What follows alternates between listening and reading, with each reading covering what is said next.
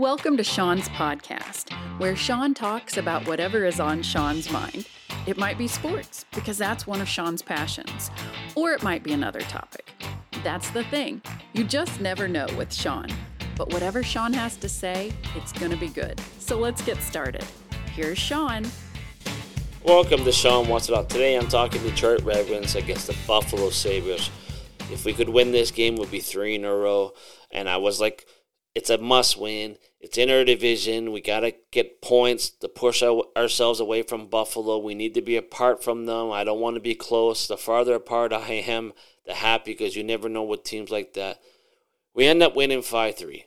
It was a good game for 40 minutes. Again, I want to say, play the whole 60 minutes. We almost let them in. We almost could have lost this game if they would have scored another goal. They would have tied it up and maybe beat us because they weren't moving. They were dead stop. First period comes out. We are flying just like normal. We get two goal leads. Everybody looks fast. The passes are on the stick. The defense is getting the puck out. The goaltender's making saves. Larkin came back, scored a big goal.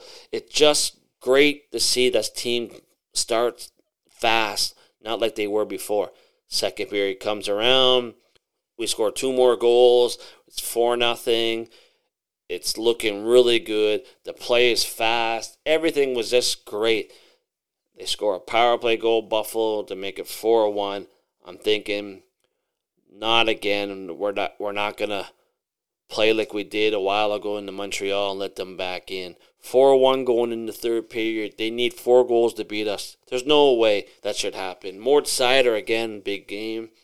We're going into third with a 4 1 lead, and I'm just hoping that we come out strong, play this whole 20 minutes, and we can get out a win.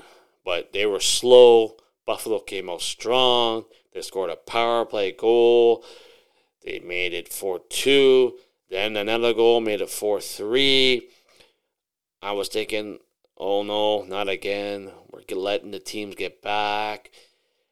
At 4 3, you, you, you wonder, all that work we did the first two periods will come up to nothing. So all that work will be down the drain, and we let the team get back in.